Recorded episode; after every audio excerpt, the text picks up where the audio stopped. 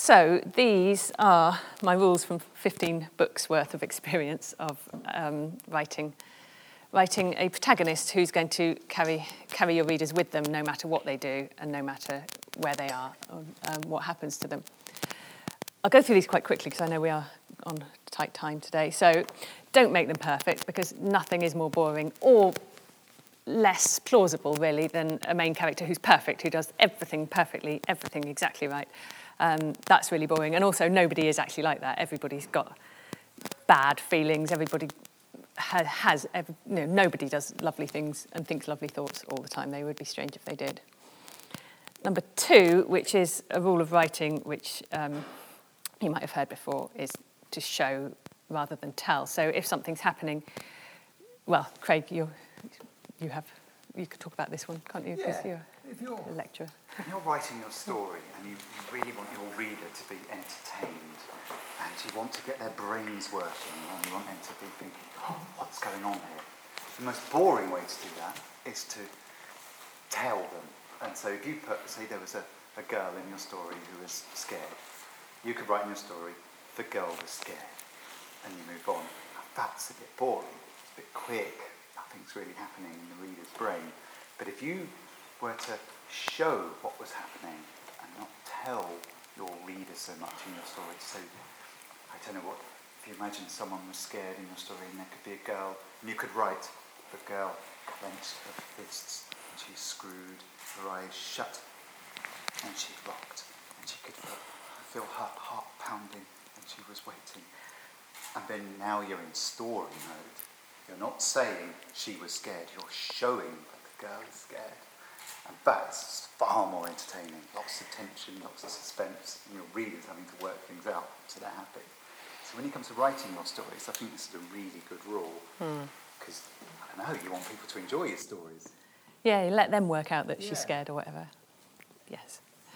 Um, this one, no cliches. That just means don't use phrases that, that you've heard before, like as, he was as cool as a cucumber or whatever. Just find your own way to say things um, and your own descriptions and think about what it's really like rather than reaching for a phrase that's already there. And also character-wise, um, don't don't use a, a sort of the tall, dark, handsome stranger or whatever. Don't use a sort of character who you see in books all the time and it's boring. Number four, make the reader like them. It doesn't mean they have to be perfect. It just means that all, whatever they are, what, what they're thinking, what they're doing, what they like, what they don't like, just take the reader right inside their head. Um, both of these are written in the first person, so they're actually narrated by the character, but it, it's equally the same if you're writing it in the third person. You just, just pull the reader right in, so you're seeing the world through their eyes. And um, no matter how flawed they are, you can get them to like them. It was quite hard with the Ella Black one to, to do that. It went through a lot of editing, but um, to, to get her to be a character that you could sympathise with. Number five is just this is the smallest thing, but it, it's it. Um, a lot of adult writing students I've worked with do. They're writing something, they're describing the main character, and then they they look at themselves in the mirror, and then it gives the author a chance to say what they saw while looking. You know, she glanced in the mirror and saw her her long hair, and that's that's really lazy, and that's that's really more of a rule for the grown-up writing students because they're the ones who tend to do that. Don't do that. Number six, give them drive. So everybody, nobody's just a character going going around like a like a puppet, doing going from this place to this place and doing their things.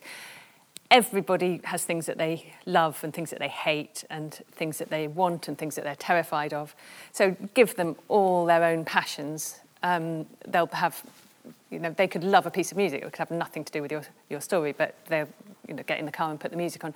Just, and that will make them feel more rounded, give them things that they, they love and hate, and a story beyond the story that's in, in the book. And that the same goes for minor characters.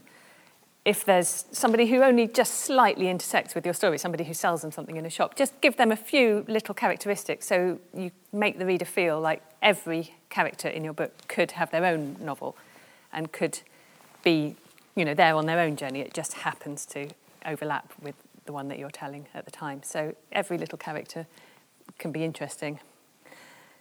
And finally, consistency. You can't make a story character do something that they don't want to do or that they wouldn't do. So you can you can have an amazing thing plotted out for them, but if it turns out that you feel like your character just wouldn't do that, then you have to work out you know just let them go where they want to do, let them do the thing they would do, and if it involves changing your your story, then then do that.